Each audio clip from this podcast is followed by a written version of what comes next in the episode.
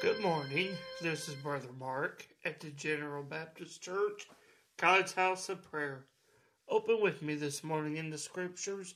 I'd like us to turn to the letter to the Hebrews, and we'll be reading in the third chapter, looking in the sixth verse. As we open up in the Scriptures this morning, we see the writer of Hebrews speaking of Christ, and Christ as he is a son over the house of God. In Hebrews chapter 3, verse 6, the writer tells us, But Christ as a son over his own house, whose house are we if we hold fast the confidence and the rejoicing of the hope firm unto the Lord. Wherefore, as the Holy Ghost saith, Today, if ye will hear his voice, harden not your hearts as in the provocation in the day of temptation in the wilderness, when your fathers tempted me, proved me, and saw my works forty years.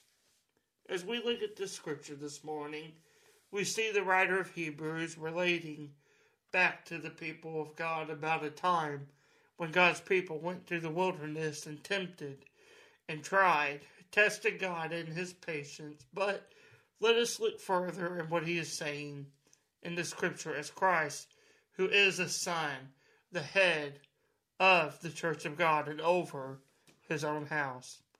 As we look in the scripture this morning, did you know that we are a part in the building of the household of God? As we think about this, we realize, or we can realize, what an incredible, incredibly immense statement it is, but it is full of the truth of God.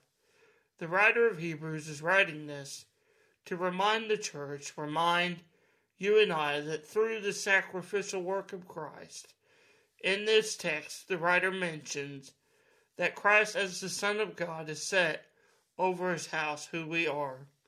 So, what does this mean in our daily lives? How do we relate back to these words from the apostle? If we read, or as we read, rather, in the accounts of the gospel. It is when we see Christ, when we receive Christ into our hearts, we have been grafted into the family and the household of God. And this is what makes the words of Hebrews so incredible. And as such, the writer reminds us, the people of God, to remain close to Him. Let us not harden our hearts, even as Israel did when they were in the wilderness, as I mentioned a moment ago. The truth of the writer's words is seen in the example of Old Testament Israel when God delivered them, but it is true in the church and the people of God today.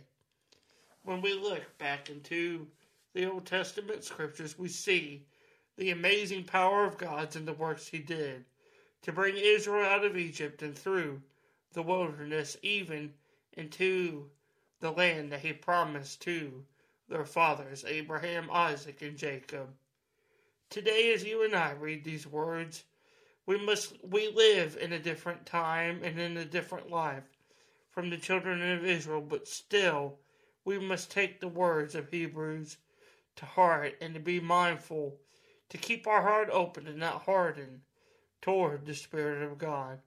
There are many things that can happen in life, but when we remain close to God, His Spirit will keep and preserve our heart, even as we are the people, the household of the living God. I pray that this scripture and devotion touches you deep in your heart this morning, gives you encouragement, guides you in your coming day. Thank you for listening, and God bless.